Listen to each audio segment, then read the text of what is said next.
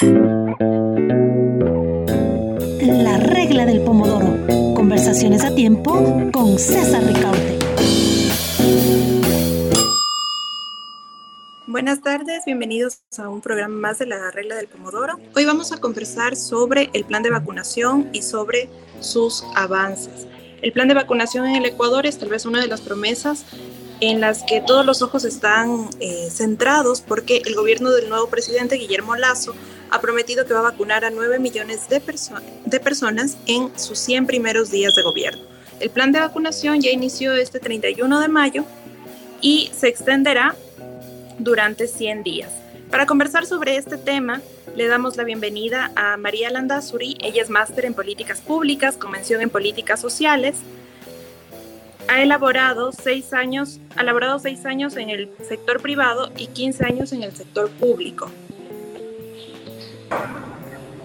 Buenas tardes, mucho gusto de acompañarles. Muchas gracias María, bienvenida. Bienvenida. También está con nosotros Inti Cori Quevedo. Ella es médica de 10 años de experiencia, magíster en salud pública por la Universidad de Chile, docente universitaria. Muchísimas gracias por la invitación. Buenas tardes. Buenas tardes. También estamos con el doctor Víctor Álvarez. Él es actualmente el representante del Colegio de Médicos de Pichincha y además obtuvo sus títulos en la Universidad Central del Ecuador y en la Universidad de Guayaquil en las especialidades de medicina y cirugía. Muy buenas tardes, doctor, bienvenido. Eh, muy buenas tardes, un gusto y muchas gracias por la invitación. Muchas gracias. Bueno, vamos a empezar conversando sobre esta promesa que, como, hemos mencionado, es tal vez una de las más importantes que tiene el gobierno de Guillermo Lazo. Desde su experticia, ¿Cómo ven la organización de este plan de vacunación que busca inmunizar a más de la mitad de la población con el propósito también de reactivar la economía, de volver a eh, una cierta normalidad eh, que pues, se ha perdido a través de la pandemia? Empezamos con usted, María. ¿Cómo ve el avance de este plan de vacunación en, en términos logísticos? Te agradezco mucho, Yalile. En realidad, a mí me gustaría señalar en la área en la que yo tengo más experticia en relación, en relación a la planificación de la vacunación para la movilidad, movilidad humana.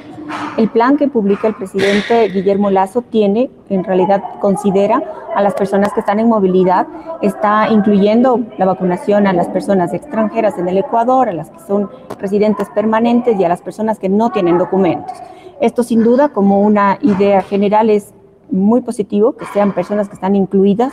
Estamos hablando de eh, casi dos millones de personas en el Ecuador que tienen otras nacionalidades y para eh, tenerles a ellas dentro de este proceso es que para nosotros valoramos profundamente porque va a ser posible que este grupo humano, que es importante, que está en todos los espacios donde estamos los demás ecuatorianos, también esté protegido. Eh, sí tengo muchas preocupaciones en realidad en cuanto a la parte operativa.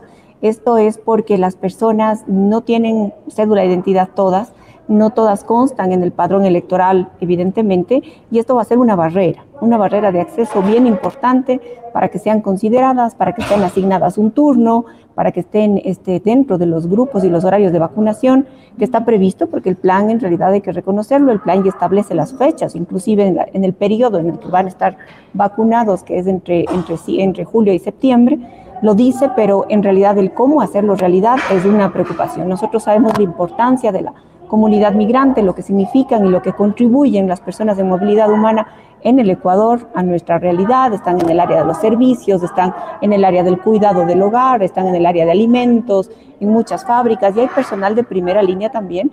Eh, sé que a ellos les dan vacunados, sin duda, porque están vinculados a un centro de salud, pero el resto de personas no se ve, no se ve una forma clara todavía de cómo vacunar. Ojalá en este diálogo el día de hoy podamos dar algunas sugerencias y encontrar algunos medios para que se Muchas gracias, María. Inti, eh, quisiera preguntarle, ¿cómo ve usted la posibilidad de alcanzar esta meta que el gobierno se ha propuesto? En 100 días eh, es posible vacunar a 9 millones de ecuatorianos porque no solo depende de una logística o de una preparación eh, en cuanto a recintos o a personal médico, sino también a la disponibilidad de las dosis que las farmacéuticas puedan entregar al país. ¿Cómo, eh, cómo ve usted este, este panorama? Eh, bueno, creo que eh, con las capacidades instaladas que ha tenido el país, no de ahora, sino de hace mucho tiempo atrás, Ecuador, eh, Ecuador normalmente, digamos, pone 2 millones de vacunas mensuales en la influenza, que es una una vacunación que se lo hace de manera estacional, se lo hace en el Ecuador, se lo hace una vez al año, entre los meses em, de noviembre a marzo, más o menos. Eh, y en ese periodo, Ecuador más o menos pone 2 millones a 2.5 millones de vacunas mensuales, ¿no? Es decir, eh, Ecuador tiene eh, más o menos esta, esta capacidad en épocas de paz, ¿no?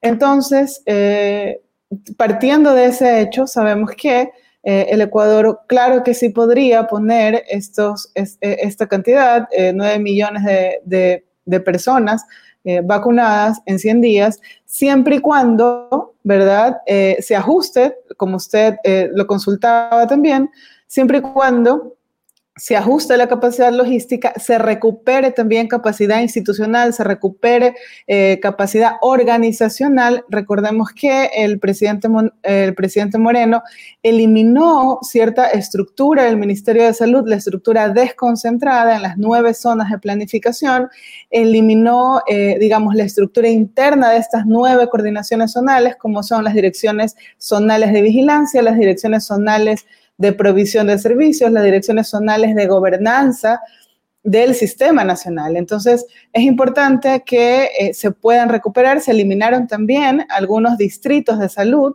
a nivel operativo. Todo esto, eh, lo que estoy hablando, no se encuentra en Quito, digamos, se encuentra en las nueve zonas de planificación que tiene el país.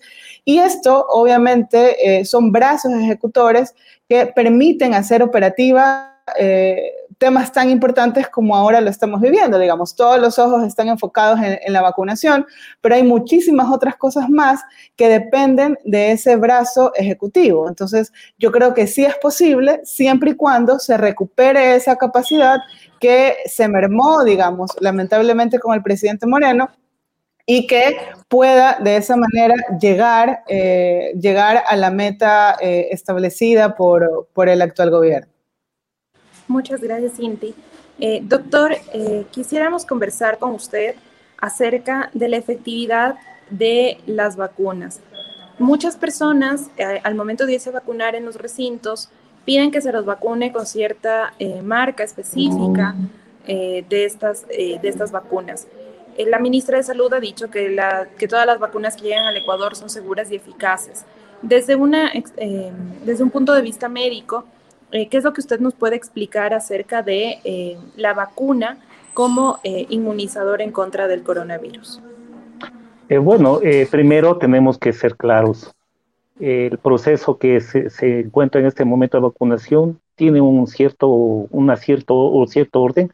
A diferencia de la, la experiencia que tuvimos en el gobierno pasado, un proceso desorganizado, un proceso elitista, un proceso en el que y todas las, eh, las eh, eh, trabas burocráticas impedían que se haga una, una campaña de vacunación adecuada. Nosotros fuimos víctimas en ese sentido. Imagínense que para poder vacunar a cuatro mil médicos aquí en la provincia de Pichincha tuvimos que esperar cinco semanas, a pesar de que nuestra institución ponía todo el, el, el, el aspecto logístico entonces, creo que una de las, eh, de las, de las, digamos, de, de las fortalezas que tiene este proceso, obviamente es que se está actuando con una base de datos que la tenemos. lastimosamente, en, el, en, el, gobierno pasado no se actuó con eso. Los médicos no teníamos base de datos, no había una claridad y se hacía simplemente con comunicados y en eso se, eh, se terminaba violentando los derechos, sobre todo de las personas adultas mayores que tuvieron que soportar muchas cosas. Eh, respecto a su pregunta, eh, nosotros consideramos que la mejor vacuna es la que tenemos, la que se encuentra en ese momento, y la peor vacuna es la que usted no se aplica. Todas las vacunas tienen eh, su porcentaje de efectividad, tomando en cuenta que ninguna de las vacunas le va a prevenir que usted se contagie. Usted puede contagiarse a pesar de estar vacunado y puede ser transmisor del virus lo que le está preveniendo, le está protegiendo es que usted tenga una enfermedad grave, que se hospitalice y que se muera. Entonces, eso hay que ser claros porque no existe un mensaje a la población. El proceso está bien, pero falta promoción y educación a la, a la población sobre las ventajas y, la, y, la, y los problemas que pueden, se puede ocasionar por un relajamiento de la población. Las ventajas de la vacuna, como le dije, las desventajas, toda vacuna, todo, todo biológico tiene sus efectos colaterales. Ningún medicamento es, es, eh, no tiene efectos colaterales en la persona. El ser humano es un ser humano distinto, cada uno tenemos una idiosincrasia, cada uno eh, respondemos de manera diferente a cualquier fármaco a cualquier biológico.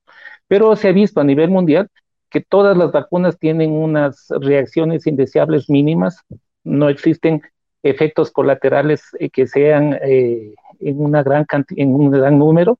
Entonces, los efectos positivos de la vacuna, de cualquiera de las vacunas, son mucho más, miles, miles de veces más efectivos que los efectos indeseables.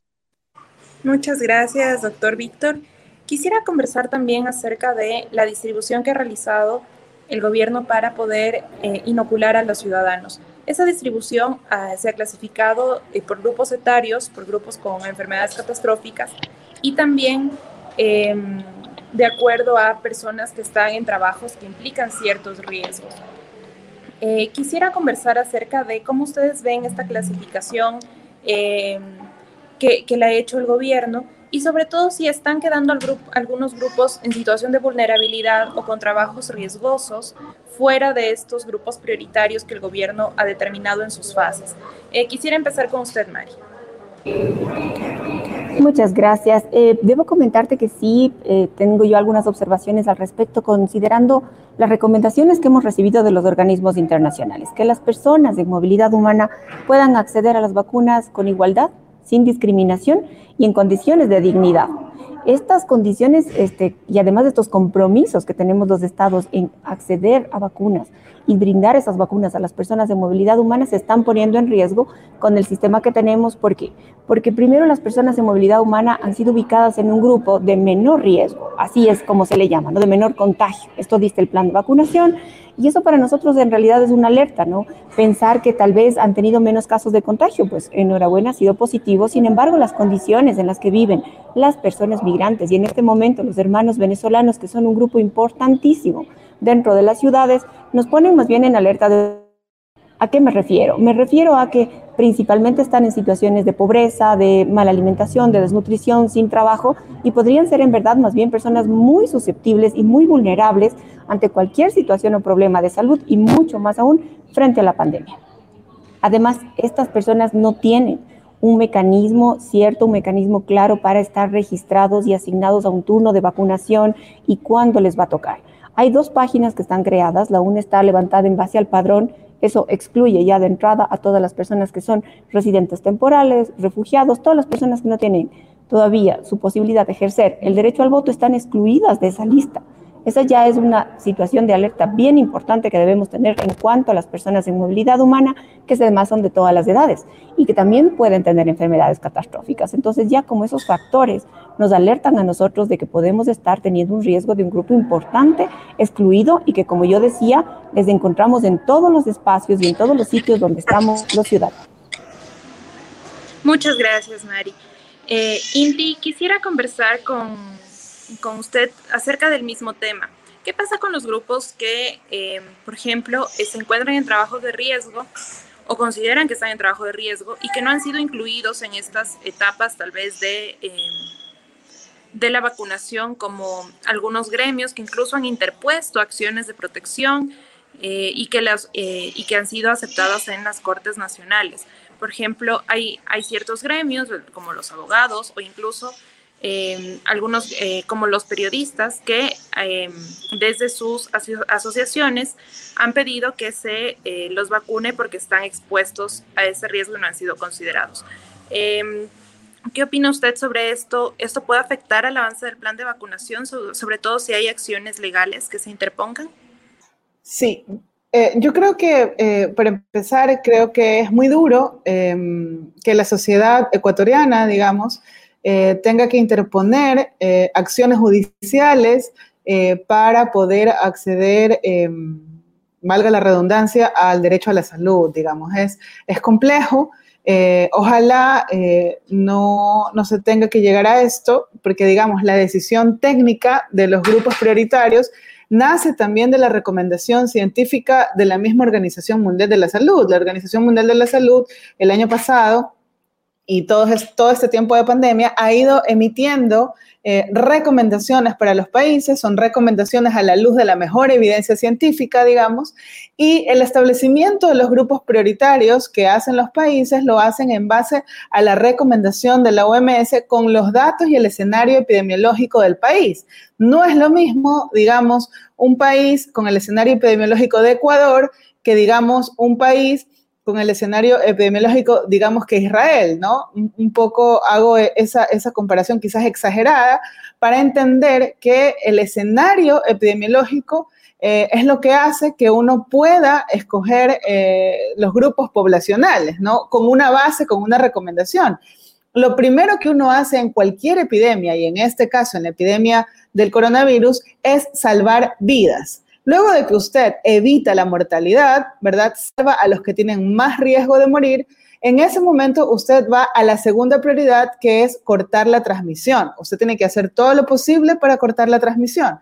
En ese sentido, las vacunas, si bien estamos acá reunidos para analizar el plan de vacunación, la vacunación es una de las aristas, uno de los factores, uno de, una de las cosas que se tiene que hacer para controlar la epidemia. No es la única. Ahí tenemos el caso del exitoso Chile en, temas de vacunación. No hay país en Latinoamérica como Chile que haya eh, vacunado tan aceleradamente como Chile lo ha hecho. Es un caso de éxito en el tema de vacunación. Sin embargo, en el resto de medidas de control de la epidemia no le ha ido tan bien, por eso ha tenido que eh, ir a confinamientos más restrictivos, luego de ser el país que se está peleando con Alemania, se está peleando con Reino Unido por la cantidad y la velocidad que pone vacunas, pero no ha podido, ¿verdad?, con las otras medidas de salud pública. Entonces, en ese sentido, digamos, la vacunación sí es una arista, no es la única, y es eso es eh, también lo que tiene que valorar Ecuador. Ecuador posiblemente ponga los, los, los 9 millones de, o tengamos las 9 millones de personas vacunadas en los 100 días, pero yo no sé si vamos a tener la epidemia controlada durante ese tiempo y vamos a disminuir la mortalidad en ese tiempo. Muchas gracias, Cinti. Antes de continuar con la siguiente pregunta, quisiera dar un poco de contexto. Eh, hace algunos días el presidente Guillermo Lazo anunció que el Ecuador ha adquirido 6 millones de vacunas eh, Cancino que eh, se aplican solamente una vez, a diferencia de las que ya tenemos en la actualidad que requieren dos dosis. como decía al inicio, el plan de vacunación está también ligado a la disponibilidad de las dosis que el gobierno pueda adquirir y que pueda negociar y que obviamente puedan llegar hacia el país.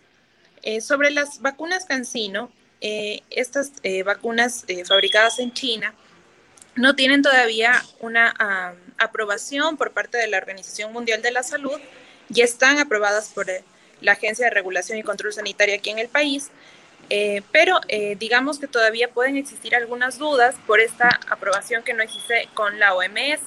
Algunos expertos han dicho que se trata de un tema más bien eh, geopolítico y que tal vez Cancino ni siquiera pida a la OMS que las apruebe. Eh, doctor Álvarez, quisiera preguntarle al respecto de, eh, de, esta, de esta vacuna. usted nos decía, la mejor vacuna es la que nos llegue, la que tengamos en ese momento disponible. ¿Qué pasa con estas vacunas que, por ejemplo, tal vez no tienen la aprobación todavía por la OMS? Eso es un factor importante. ¿Nos quiere decir algo sobre la efectividad? O simplemente es un, es un trámite que eh, es opcional para los fabricantes. ¿Nos podría explicar acerca de, esto? Bueno, primero yo comparto con la, eh, lo que manifiesta la doctora Inti.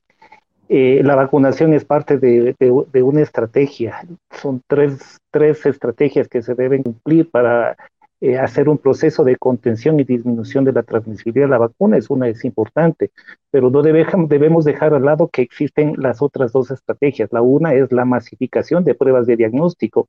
Si no tenemos una eh, masificación de pruebas de diagnóstico y de eh, testeo, nosotros no vamos a tener una realidad epidemiológica en el país.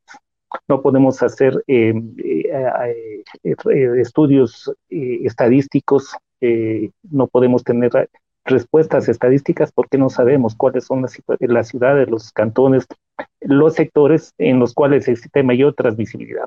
Y la otra, que es muy importante, obviamente, es el trabajo con la, con, la población, con la comunidad, que es el proceso de contención, el empoderamiento de la, de la, de la, de la comunidad en las medidas de bioseguridad, la utilización de la mascarilla, la utilización, el, el, distanciamiento físico y el lavado de manos. Eso es muy importante, a pesar de que exista la vacunación, a pesar de que se cumplan los 9 millones o lleguemos a un 70-80% de ecuatorianos vacunados, tenemos que mantener todavía las medidas de bioseguridad hasta tener un índice de transmisibilidad muy bajo. Respecto a su pregunta de la eh, vacuna Cancino, la, vacuna Cancino es un biológico que ha sido desarrollado en, un trabajo conjunto de un laboratorio canadiense y del laboratorio sino de China, entonces es una vacuna que está ya pasado la tercera fase de investigación que se la está utilizando y creo que eh, debemos tener la alternativa. Eh, igual pasa con la vacuna Sputnik, o sea, nosotros estuvimos muy ligados a, laboratorios americanos como la Pfizer en el gobierno anterior que, y no se dio apertura hacia otros, otro tipo de vacunas y lo que tuvimos es obviamente una, eh, una dotación escasa de vacunas. En este momento llevamos aproximadamente casi 3 millones de, de, de, de inoculación de vacuna con 1.053.000 vacunados completamente. Más 6 millones de la Cancino estaríamos llegando, si se completa todo, a unos 3, 9 millones. Más las vacunas de, de Sputnik que también se están negociando, complete, tranquilamente podríamos estar llegando a 12, 13 millones de personas vacunadas. Lo que hay que hacer es mantener esa tranquilidad. Y como le digo, y coincidimos con, con lo que dice la doctora Quevedo, es que no debemos confiarnos en la vacunación. El ejemplo es Chile. Chile tiene más del 50% de vacunados, pero tiene un índice de transmisibilidad muy elevado. ¿Por qué? Porque la comunidad se relajó. Los vacunados se relajaron y obviamente las personas que no están vacunadas, que no han recibido la inmunización, son más susceptibles a tener enfermedades graves y aumentar la mortalidad. Entonces, el mensaje, a pesar de las vacunas que nos llegue, cualquiera moderna, es Sputnik, CanSino, Sinovac, eh, Pfizer, AstraZeneca, a pesar de tener las vacunas, a pesar, a pesar de completar los 9 millones, debemos mantener las medidas de bioseguridad y se debe trabajar en algo que nos está faltando, la promoción y la educación para la salud. Eso, en eso estamos en números rojos. No existe una promoción. Nos hemos dedicado solamente a la fase de contención en los hospitales y no estamos trabajando en el primer nivel. Y eso sí nos ha llamado la atención porque en sectores rurales usted va a ver que la utilización, la, aceptación de las medidas de bioseguridad prácticamente cero. Muchas gracias, doctor. Hemos realizado una encuesta con las personas que eh, nos siguen en nuestras redes sociales. Les hemos preguntado si creen que el gobierno de Guillermo Lazo logrará vacunar a, las 9, a los 9 millones de personas en 100 días. El 80.9% respondió que sí y un 19.1% dijo que no. Allí estamos viendo los resultados en la pantalla. Con respecto a esta, a esta a esta conversación que hemos tenido y también con respecto a lo que la gente piensa en las redes sociales, que no es una muestra estadística, sino es simplemente un, un sondeo con nuestros seguidores. Y considerando también eh, lo que nos han explicado sobre la vuelta a la normalidad, eh, ¿qué pasa con, digamos, con la reactivación económica, con el retorno progresivo a las, a las aulas, el retorno progresivo a las oficinas? si es que no se contemplan estos factores que ustedes nos han contado, por ejemplo, eh, poner, eh, buscar eh, la obtención de pruebas que nos permitan identificar qué personas están contagiadas, además de seguir con algunas medidas de bioseguridad, para no, no caer en, el, en, lo que sucedió con Chile. quisiera que también nos digan cómo esto les afecta a ciertos grupos vulnerables, como nos contaba ya María, por ejemplo, con los migrantes. Entonces quisiera empezar con María y luego continuamos con nuestros otros expertos.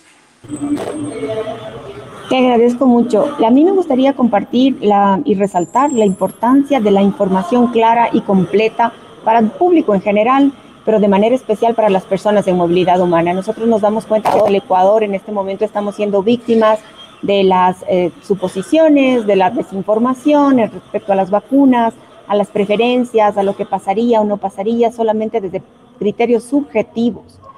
Y desen cuenta que esto les pasa a las personas que tienen acceso a Internet, a televisión, trabajan en una computadora, tienen un dispositivo móvil. Pensemos en las personas que no tienen ninguna de estas posibilidades, que son muchos adultos mayores, y especialmente las personas en movilidad humana, las personas migrantes y refugiadas que no tienen la posibilidad de estar conectados todo el día a las redes sociales o acceder a toda la información que se brinda sobre la seguridad y la importancia de estar vacunados. En ese sentido, sí tenemos que llegar a esta población con otras estrategias. Las organizaciones de la sociedad civil que están trabajando para, para brindar asistencia humanitaria, kits de alimentos y otro tipo de, de asistencias por esta crisis de los hermanos venezolanos, por ejemplo, son los que podrían difundir la importancia de que estas personas, llegado el momento, se vacunen, porque son parte de nuestra sociedad y porque que ellos estén protegidos nos protege a todos los demás. En esto el criterio de que seamos inclusivos, de que seamos incluyentes, de que no discriminemos y nos demos cuenta de que son parte de nuestra sociedad, que muchos de ellos están aquí para quedarse y desean aportar positivamente al Ecuador, siempre lo han demostrado, los ecuatorianos somos una sociedad de migrantes y sabemos lo que es vivir en otros países y tener que ganarnos el, el lugar que corresponde y comenzar desde cero. Así están los hermanos venezolanos aquí y una de las cosas que necesitan para ellos también ser parte de la reactivación económica, tener empleo, salir a trabajar, producir y contribuir a la sociedad es estar vacunados. En eso debemos hacer mucho énfasis en campañas intensas para llegar a todos los públicos. Muchas gracias, María. Quisiera continuar también con eh, el doctor Víctor Álvarez y preguntarle acerca de eh, lo que eh, ya habíamos, ya nos decía en la respuesta anterior cuáles son estos pasos que se necesitan eh, además de la vacunación. Pero también es cierto que em, la vacunación pues, sería un, gran avance llegar a esta, a esta inmunización de, de, gran parte de la población. Sin embargo, teniendo en cuenta que eh, la vacuna no es que la persona no se va a contagiar, sino que si se contagia podría tener menos efectos adversos, por ejemplo, no ir a una unidad de cuidados intensivos. En ese sentido, quisiera, doctor, que nos explique cuáles son los cuidados que deben tener las personas que ya han recibido, por ejemplo, la primera dosis de alguna vacuna o incluso las que ya han recibido las dos dosis. ¿Cómo se deben seguir eh, cuidando eh, y cuáles son también eh, los cuidados que deben tener la población en general? El uso de la mascarilla, ¿podríamos algún día dejar de utilizarla? ¿Eso será pronto? ¿Nos lo será? ¿Cómo lo ve usted? A ver, eh, partamos de la premisa que la vacuna no le protege del contagio del COVID. Ese, es un aspecto importantísimo. Desde ahí tenemos que partir. Y con esto obviamente tenemos que seguir la, explicación. Si usted se ha vacunado la primera dosis, no está completamente eh, protegido. Tiene una protección del 50 al 60%. Entonces usted tiene que ser igual de cuidadoso mantener las medidas de bioseguridad hasta la segunda dosis. En la segunda dosis se refuerza eh, la inmunidad, se refuerza y usted tiene que esperar 28 días para tener ya una carga de anticuerpos, una carga de defensas eh, para evitar la enfermedad grave y la muerte. Entonces, desde la primera dosis a la segunda dosis 28 días. De la, de la segunda dosis hasta tener el, pico de eh, defensa, de inmunidad, 28 días son 56 días en las que ustedes, en la que usted todavía tiene riesgo de caer en enfermedad eh, grave o muerte. Entonces no debemos mantener, eh, digamos, relajarnos en las medidas de bioseguridad. Y después de eso, usted puede tener la infección, puede infectarse y puede ser transmisor, que eso es lo importante. Entonces, ¿Cómo podemos evitar eso? Utilizando las medidas de bioseguridad.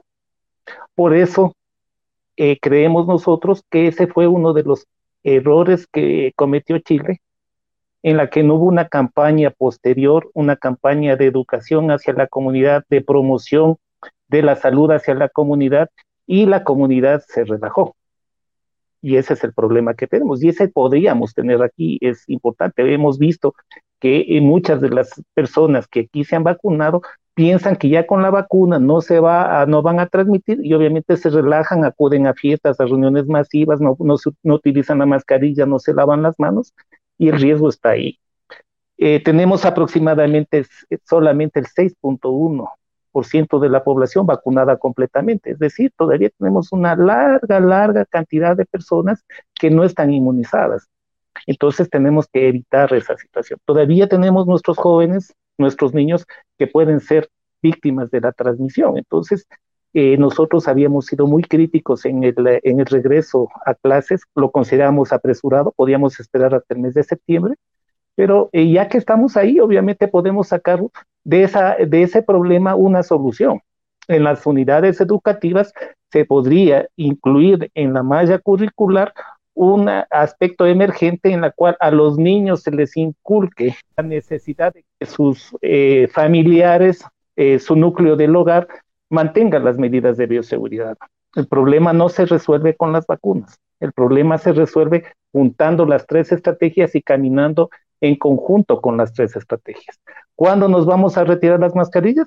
Pues en el momento que sea adecuado. Antes no. Creo que esa es una situación que nos falta todavía mucho tiempo porque falta vacuna, falta el proceso de contención y tenemos que tener una eh, información clara, una, eh, una estadística adecuada con eh, la masificación de pruebas de diagnóstico y de testeo.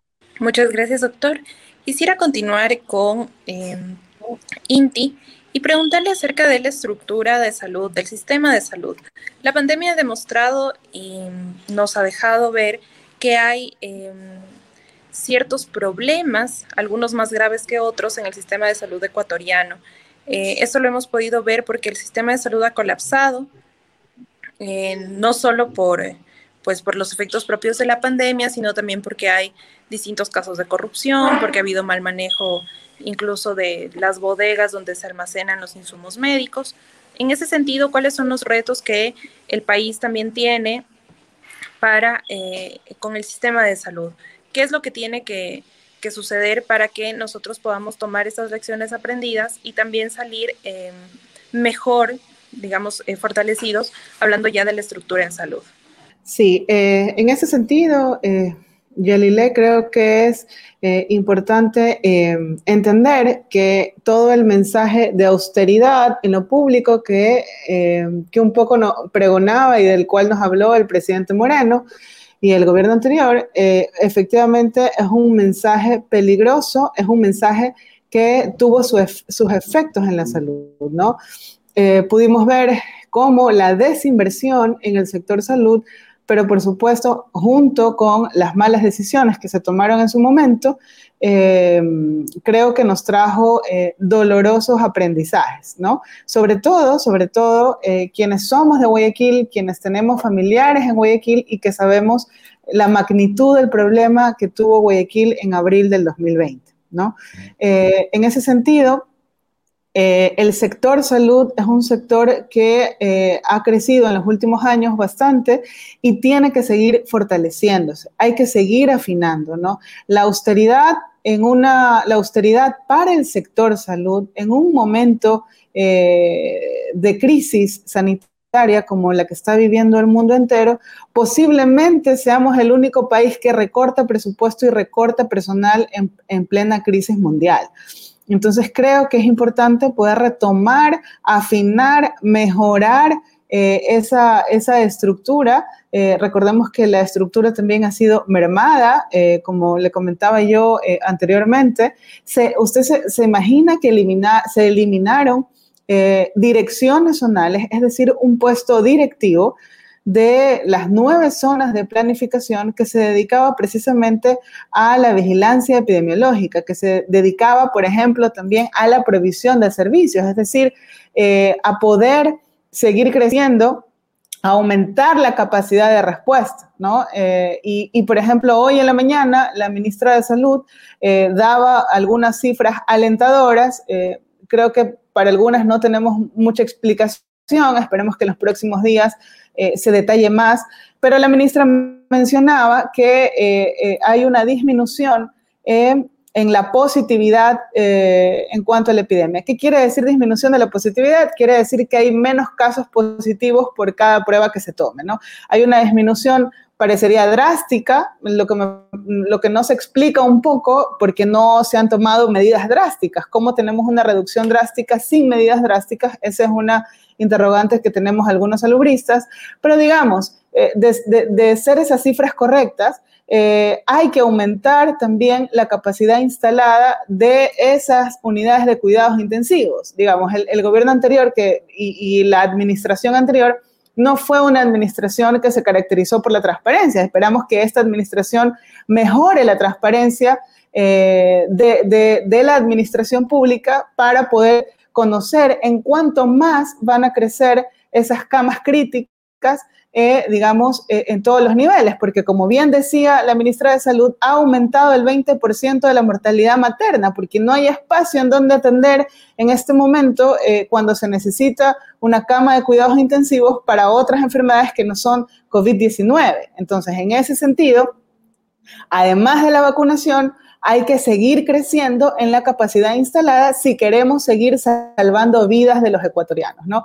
Entonces, es muy importante que eh, también crezca esa capacidad, además de las camas de cuidados intensivos, porque cuando uno necesita una cama UCI, necesita una cama UCI, no hay nada que lo reemplace, eh, digamos, eh, Ecuador posiblemente sea uno de los pocos países que mide esa necesidad por listas de espera. No hay listas de espera cuando usted necesita una cama en cuidados intensivos. Cuando usted necesita una cama, la necesita en ese momento. O sea, no, no, existe, digamos, esa lista de espera, lo que complica. Eh, por lo tanto, es muy importante lo que decía también el, el doctor Álvarez, hay que fortalecer el primer nivel de atención para que que haga Tuna, para que esas personas no lleguen a la cama UCI, ¿verdad?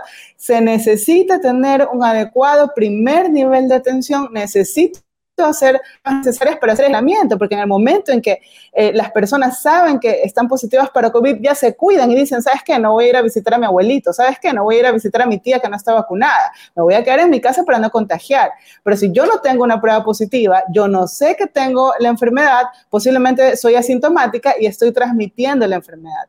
Entonces se necesita fortalecer el nivel primario para contener en ese nivel y que no nos lleguen, ¿verdad?, a las unidades de cuidados intensivos. Pero por otro lado, usted necesita más camas en cuidados intensivos porque cuando usted está al ciento, ¿verdad? Y llega otra persona, y ahí hablamos de las eh, listas de espera, eh, necesita una cama UCI. Entonces, ¿qué, queremos decir cuando uno dice ampliar y, y, sumar más camas? No digo solamente poner la cama como tal, necesita médicos intensivistas, enfermeros, auxiliares de limpieza, espacios y demás.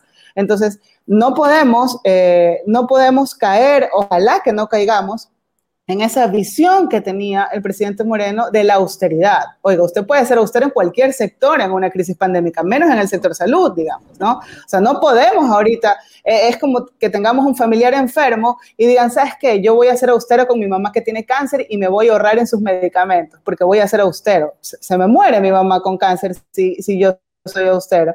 Entonces, en ese sentido, el sector salud es el sector que no solamente no, no, debería enfrentar eh, recortes, debería enfrentar fortalecimientos, aumento de recursos, afinamiento de esos recursos, ¿no? Claro que hay que mejorar muchos procesos, como usted mencionaba, precisamente para mejorar en transparencia disminuir en corrupción. Yo eh, con eso estoy de acuerdo. Lo que no significa tener que recortar una estructura, sino afinar, mejorar y optimizar esa estructura. Muchas gracias, Cinti. Bueno, hemos conversado en esta tarde sobre los avances del plan de vacunación en el Ecuador, esta promesa de el nuevo presidente Guillermo Lazo de vacunar a 9 millones de ecuatorianos en los 100 primeros días de su gobierno y hemos llegado a algunas conclusiones interesantes. La primera es que con la vacunación no se asegura que eh, podamos ya estar libres de la pandemia, se necesitan tomar otras medidas. Esto incluye hacer el tamizaje, buscar eh, la posibilidad de obtener pruebas que nos permitan eh, saber qué personas están contagiadas. Este sería otro de los puntos que nuestros expertos pues han, han sugerido que es necesario para poder combatir la pandemia, luego también el fortalecimiento del sistema de salud y sobre todo eh, pedirle a la ciudadanía que no se relaje, que cumpla con las medidas de bioseguridad. En esta tarde nos ha acompañado María Landazuri, Inti Quevedo y Víctor Álvarez, todos ellos expertos en el tema de salud. Les agradezco mucho por habernos acompañado, por habernos también explicado y, por haber analizado eh, este avance del plan de vacunación y por haberse dado el tiempo de acompañarnos en la regla del Pomodoro. Recuerden que todos los jueves tenemos a las 6 de la tarde una cita aquí en, en las redes de Fundamedios y de Algrano para eh, conversar sobre los temas de coyuntura que están sucediendo en el país y en la región. Muchas gracias y buenas noches. La regla del pomodoro. Conversaciones a tiempo con César Ricaute.